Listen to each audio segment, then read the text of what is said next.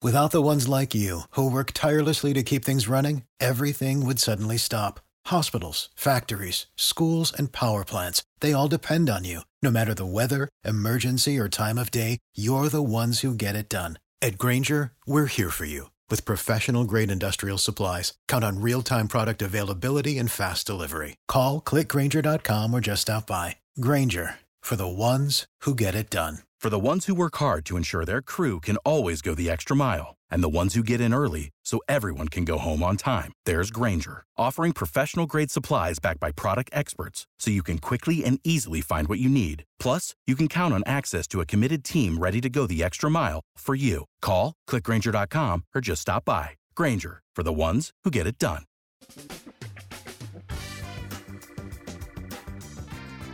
Hey Alex, how are you? Hi, I'm excellent. How are you? Great. Here in Romania, it has to be a little better. I mean, it's warm, and I, I think the summer is here. How is it in Germany? I'm happy for you. Here it's um, slightly rainy, but um, yeah, spring's really coming about. We have a very lush green spring around us, and um, and I'm I'm really happy about it. Yeah, Alex, tell me how was this year? You know, uh, after all this uh, craziness with the COVID virus and stuff, how was this year for you? You know, it's interesting. Um, nobody expected this, right? And this is, in a way, a challenge for literally everybody. And it shows a lot about us humans. And I'm saying this in the most enthusiastic and uh, grateful way or meaning of the word it showed, I feel, that we're very adaptable if we have to mm-hmm. be. And it also, mm-hmm. the opposite is also true. Um, my work evolves around, revolves around mm, change in general, and especially our ability to change. And this shows, the situation show, uh, showed us that a lot of the time, the impetus to change, the impetus to um, adapt and to rethink how we operate isn't big enough for us to make a step in that direction. But if we have to, we're shown that we can very well adapt to new circumstances. And even though it might be a bumpy road, and this is especially true with this new situation for, for a lot of people, mm-hmm. um, we can adapt to the positive.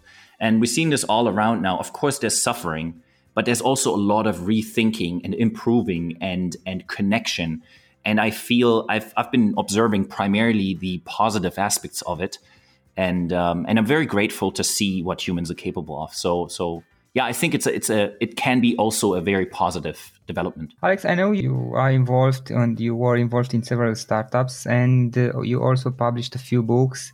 You work with uh, corporations. Actually, some of them are quite big, and you have uh, many experiences let's start first of all with your story what's your story how did you start yeah thanks and and and, and thanks for for interviewing me and, and having me on the show i'm really excited and also i mean huge respect to you having done so many episodes that's that's in itself yeah it's it's a big deal um, consistency is one thing that i that i uh, say com- uh, consistently I say that consistency is such a big aspect in the entrepreneurial journey, right? A mm-hmm. lot of mm-hmm. people give up early.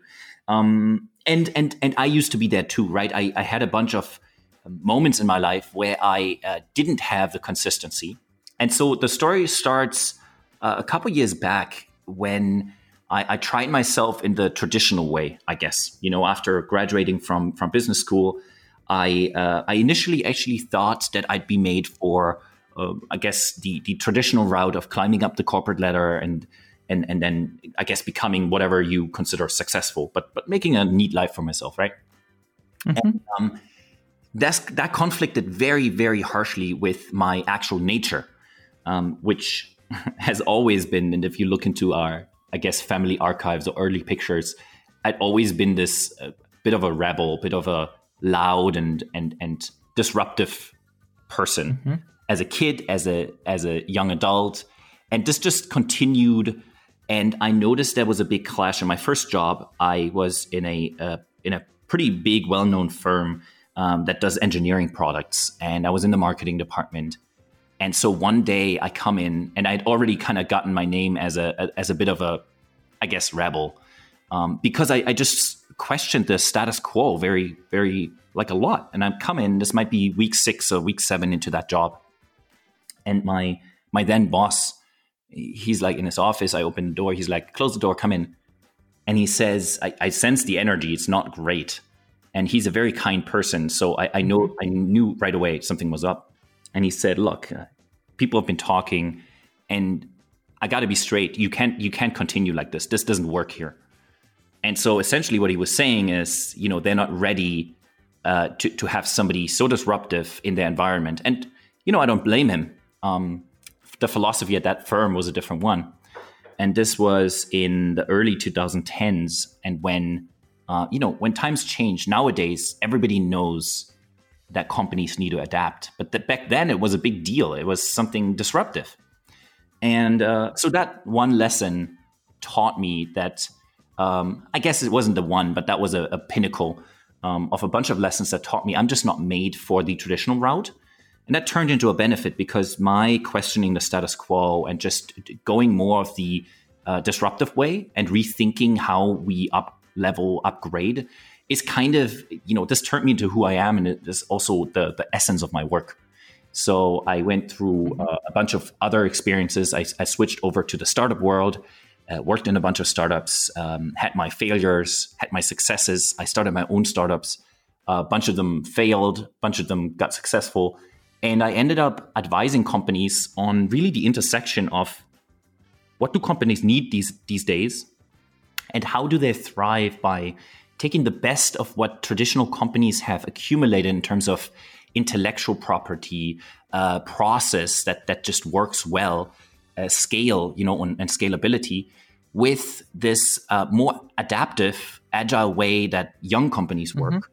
Um, and and just combining the best of both worlds. Not not saying that one of them is better than the other, just seeing what doesn't serve me anymore from the, let's say, from the industrial age, and what does serve me from the uh, information age, and then combining them to to bring up the best and and and just refine yourself into the future.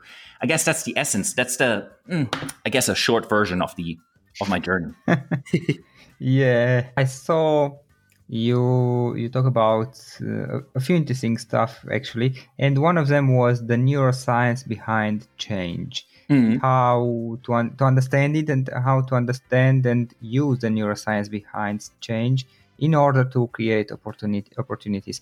What do you mean by the neuroscience behind change? Yeah this is this is super interesting and thanks you you're, you're pointing out an, a, a fact or a let's say an area that a lot of people do not pay a lot of attention to and you know, we in I, I believe everybody has had a moment where they feel overwhelmed and where they feel uh, maybe even uninspired, just um, just not in sync with this very demanding, very complex, very fast world uh, that just demands so many things of us. Right? We need to be always present. We need to be effective. We want to be creative. We want to be connected to people and um, bring out the best in us and also in our teams. The problem is it gets overwhelming very, very fast. And that, I guess, shows the bottleneck already. The bottleneck mm-hmm. is usually not uh, the situation we're in, the process we're in, that can be redesigned, and we can look around and see other people doing a similar process much more uh, efficiently.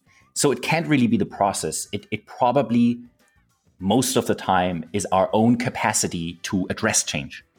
And um, I guess to use a concrete example, because everybody has their own example, um, you know, or examples, but I want to use um, mm-hmm. an example from that probably everybody can relate to. So let's just say, let's just say you were uh, on a on a on a river or on a on a very calm lake in a canoe and you're mm-hmm. you're floating along and everything's fine the sun's shining maybe you have company in the canoe there's you know two of you and uh, a yeah. canoe is an interesting vehicle because you know it, it can move you forward and it is very stable when the situation around you and the water is stable right and so you're you're at peace and everything's fine and you're moving along right and then comes let's say out of from the side comes a comes a bigger boat or a ship that has an, an engine and so it, it whizzes past and you maybe you you wave to the to the captain of that ship and, and they smile and all is good and you're like oh what a good day and then you mm-hmm. see the wake of that ship approach you right so the waves that that bigger ship create suddenly catch your eye catch your attention. Yeah. Because all of a sudden the situation has changed and you weren't prepared for this, right? You weren't actually waiting for the ship to come. And here it is. And you realize that if you stay how you are, and let's say these waves are coming sideways, your canoe's probably going to tip over, right? Just purely because of the, the, the, the height of the wave and the way your, your boat is, um, your boat is constructed. And what do you do in that moment? And I guess this is the equivalent of asking any of these situations where suddenly we're overwhelmed by an external uh, threat, let's call it that. Yeah. And the big question, and this addresses your, your question, is how do we react? We have actually a choice how we are going to react in this moment. And unfortunately, if you look back in your in your past, I certainly find a lot of points in my past where my reaction was either to very quickly jump into panic uh, or to just kind of do the ostrich, uh, you know, effect. Yeah. The ostrich effect is basically put right. your head in the sand, right? Paralyzed. Mm-hmm. And uh, I guess it becomes very obvious that in that moment that both is not going to work, right? You might start shuffling and start shouting at your uh, at your company to kind of stay down and not not shake the boat or something. But what really the only thing that's that that works that gets you out of that threat is a calm head that will come up with a solution with the resources you have at that given time. And I guess just to give an example, what you could do I'm not sure how much time you spend on the water. I love boats. So what I would do at this point is I would kind of turn it into the wave so that my front of my boat is kind of hitting the wave front on and you might get wet but you're you're not tipping over right your belongings won't mm-hmm. won't end up on the on the bottom of the of the of the lake the point here is not what you end up doing the point is in that let's say few seconds of choosing how you'll react that's going to determine the outcome and in this ever changing world the overwhelm and the uncertainty is the equivalent of that threat. So we're trying to do business, we're trying to move along and become more successful or get ourselves into a new level of success or uh, thwart off the, the threats that come our way or the competition. And what really is happening is a constant, never ending stream of little challenges. And how we react to them is going to determine whether we are capable of moving and thriving in the future um, or not. Mm-hmm. So the bottleneck is really how you do it and how your brain reacts. In other words, it's something you can train, right? Okay. We are being taught that, and this is something very ingrained in all of us, certainly in the Western world, and and I, I think more and more also in the, the Eastern world because of uh, you know Western standards spreading across the world. We're being taught that IQ, your intelligence, is what gets you to success, right? And uh, I hate to say it, but that's only part of the story. And I'm pretty sure a lot of the, the listeners can resonate with this. What, what I'm saying is in AQ, that's the adaptability intelligence. Um, if you add that to your IQ, you're better equipped for the future. That's essentially the message. And that's essentially the beauty of being able to train what I call your change muscle, your response to a threat and your ability to use your existing resources to tackle that threat and evolve and emerge uh, more capable. Mm-hmm. More ready for the future. That's that's the essence of it. Basically, the adaptability intelligence is like your your capacity to to be flexible to adapt to changes. Exactly. So so uh, how I define it is when an external, unexpected, quote unquote threat or just a challenge comes your way, how do you react to it given that you don't use any new resources, right? You use the resources you have. And the analogy I often use is another one from the water. I use, um, you know, people talk a lot about change in terms of the chameleon. Um, the chameleon, to me, isn't a great example um, because there is the chameleon is inherently an animal that has inherently like a like a lego like a piece of lego the idea behind a chameleon is adaptability. Mm-hmm. or adaptiveness let's call it that. While the analogy i want to use is a flying fish. Why?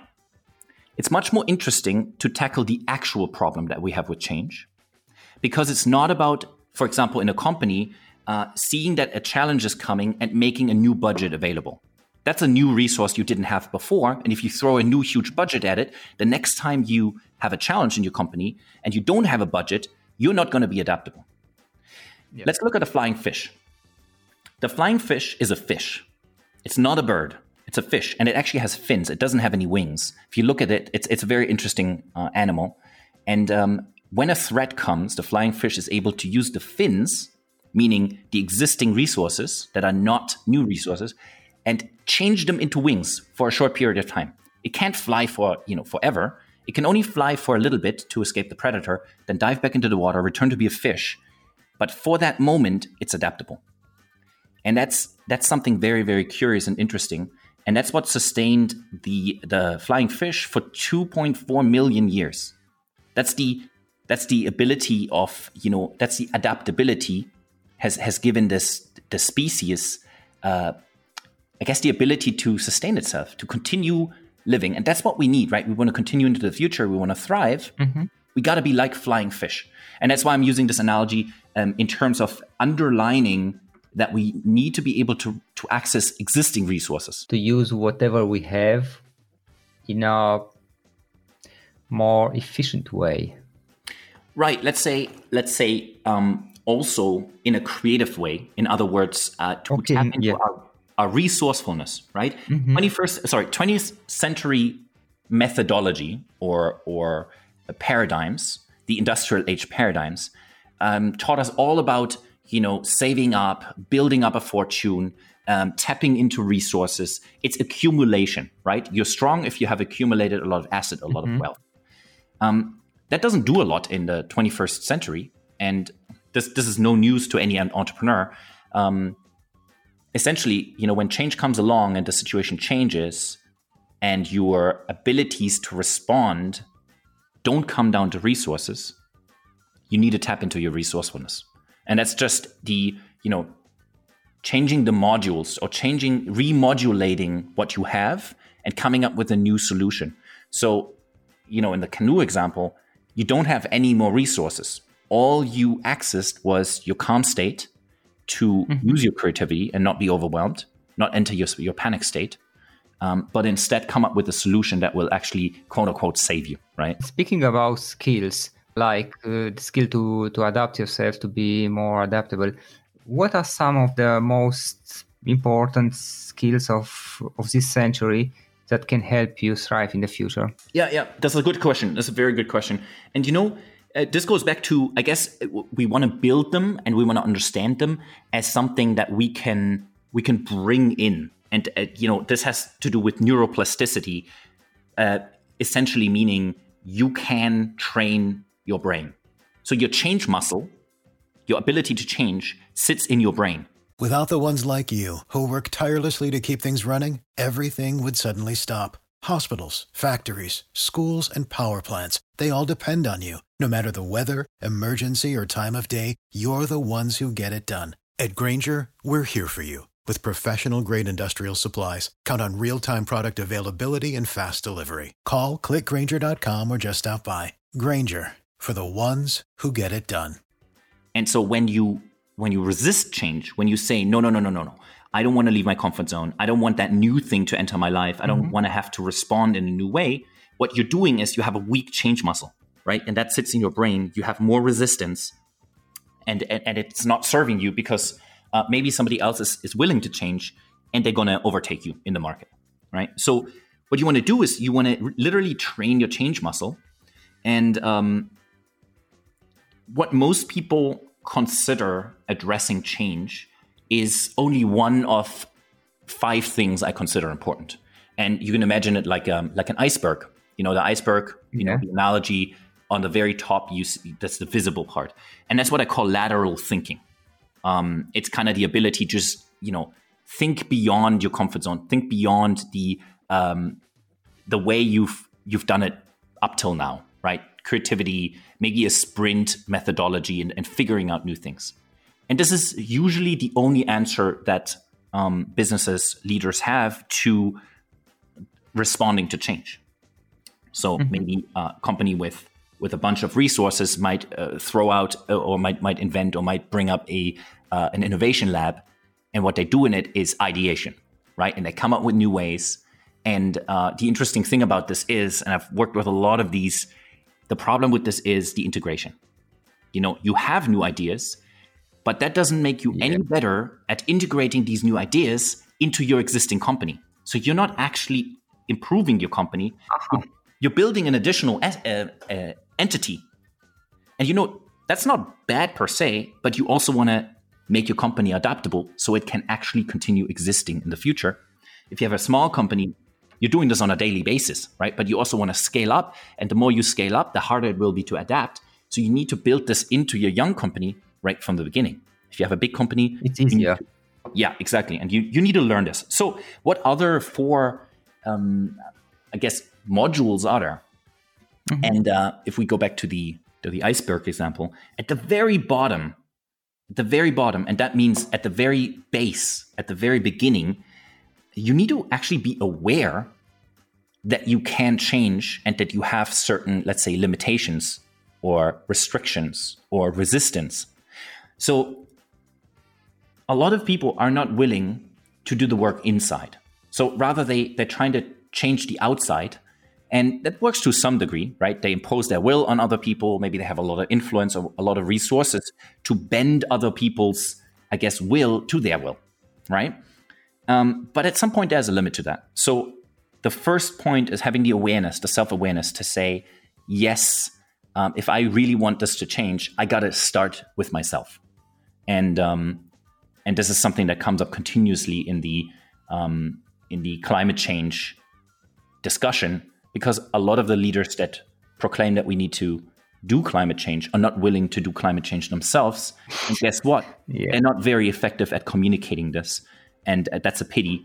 But when we start with the root, that's when we get the first domino falling, right? And then, so when you are aware, yeah. then you can start changing something. The second one I, I usually talk about is state change. So let's say your own state is affected. Let's say you got very angry at something you don't want to deal with. Yeah. Right? Or you get irritated or you get afraid by something, by a new situation that you don't feel you have the resources to tackle. In order to be constructive, the only way to move forward is for you, again, this is about you, not about the other side or the surroundings. It's about you being able to snap out of this affected state, right? Mm-hmm. Get out of ir- irritation. And, and that's where the brain science comes in because it's, it's extremely interesting to see uh, what the brain does when we get irritated, when we hit that um, distress tolerance. That's what neuroscientists call this. It's basically the point at which you get irritated and and are affected, and your reaction becomes either paralyzed or overreaction. Right, you're in the panic zone. And so your ability to snap out of this is vital. And a lot of people have not developed that ability very strongly. And that's when you hear people at work being, my boss, you know, screamed at me, um, they uh, they restrict me from doing certain things because they're uncomfortable, even though even I know, even the client knows it's better for them. So so these these terrible stories of um, companies that claim they're very customer centric, but actually the leader restricts the the good stuff from happening just because they can't change. Yes. And so that's number two. Moving along, let's say you have awareness and you're willing to change a little bit, and then second, you you have the ability to snap out of um, an irritated irritated phase or moment, the next thing you want to do is you want to tackle the issue of overwhelm. We all know that you know overwhelm is not going to go away. The world's okay. not going to suddenly become more um, more simple. You have to make it more simple. And I'm guessing everybody can relate to this because I've I've not heard in a long time. I haven't heard anybody say, "Oh, you know, everything's pretty easy." No, everybody's you know too many messages, too many emails, too many this and that. Everybody's facing this, right? Yeah. So, how do you simplify? And I guess it comes down to you taking real charge of uh, not becoming a micromanager, whether in your personal life or whether in your team, if you have one, but to create what I call macros, or you can call them principles. So, let's give you an example. Uh, I don't have any meetings before 10 a.m. And the result of that is just a decision I made because if I get hectic about being prepared or something in the morning, I'm less good at what I do. So um, if I focus on me, Arianna Huffington talks about this a lot. you know, if the morning, the space in the morning is about me, I'm just showing up to my work and my clients and everybody who, you know, is learning from me, is relying on me much, much better. So my macro is simply no meetings at 10. So it's very easy on a day-to-day decision basis. If somebody says, oh, let's do a, a call at 8.30, I'm like, sorry, can't do. We can do 11, we can do 10, but we can't do, you know, we can't do 8.30 and it's very beneficial to me because it makes things a lot easier. Another one is, for example, um, no decision before movement. This comes from my friend Skip. Brilliant, brilliant idea, and I, I no decision before movement. I'm gonna explain it in a in a in a little second. Yeah. And I, I dare you to try it out. It's and it's it's so much. It brings so much um, improvement. It's such a simple step to bring so much improvement into your life. I don't think I need to explain that movement makes us, uh, you know, more creative, more fl- more into flow, uh, blood flow, and, and, all of these benefits that you can you can just look up on Google. Um, benefits to our human physiology, uh, or to our focus, etc. Um, so let's say you get up and you check your phone, and there's this negative message or email or something that demands you to make a decision very fast. Yes, it's only natural that you would respond to it fast because it's maybe urgent, it may affect a large budget, or or, or it's, it's important. And it's also, I guess, self-explanatory that if we know the neuroscience that I mentioned just a minute ago, that if yeah. you had worked out before you make the decision, you're probably going to make a better decision, right? So as a macro, I decide that I'm not going to open my phone, I'm not going to respond to anything, I'm not going to get into the mm-hmm. process of thinking hard and and and daring to react to something before I've worked out, and uh, okay. it just naturally improves my decision making. And, and those are macros. So what I'm saying is, instead of deciding over and over every day in micro decisions, try to come up with macros for your life that make your life easier and that get you results automatically. Um, because what really gets us overwhelmed is our inability to create macros and to be um, to have kind of like a conscious or unconscious fetish for micromanaging people, decisions, situations. So that's number three, right? Mm-hmm. Basically, you are reshaping, you're changing like the environment of your life. And this way, you are changing uh, some of the macros. Right. I'm basically simplifying my life, right? I'm, mm-hmm. I'm trying to have to return to the same decision less often, right? So let's say mm. in a given week, and you know this very well with, with your line of work and all these amazing things you do, I can only imagine that that you get tons and tons of messages that go in the same direction, right? Let's let's just use the same example. Simple, something like let's have a call at 8:30, right? And if you know, if you know yourself well, and you just know that you're better if you don't do a call at 8:30, it would be wise to just have that macro, right? Um, yes. You know, I, I don't have a family, but I know of friends who are who are blocking certain time for family in the calendar, and that time is for family only, and it might be the first thing in the morning. Why? Because they value connection with their family more um, than anything else in life. It's a priority. For example, I also try to to avoid as much as possible to put any call or dating someone or meeting someone before 12 mm-hmm. in the morning. So to, to keep the first part of the, the day just for my staff and everything is important when it's possible. Yeah. So and, and there, there are dozens and dozens. I, I could probably yes. come up with a 100 mm-hmm. right, of, of, these things, and every everybody's life is different.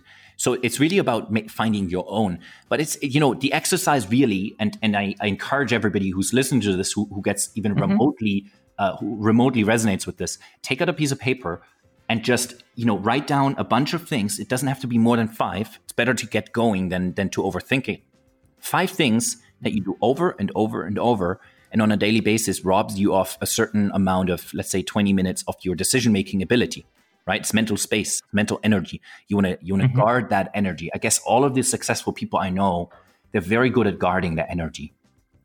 Yes because exactly. they know it's a resource right? And if you're if you exhaust a resource by 3 p.m., guess how your, you know, 4 to 10 p.m. looks like? Probably not great. Yes. Right? So it's about guarding energy. Mm-hmm. I guess that's the that's the macros. And then uh, the last the last one, or I guess the fourth one, we talked about the fifth one, lateral thinking. Yes. Um, to just okay. complete this um, this list of, of five aspects, I call it mindful creative destruction.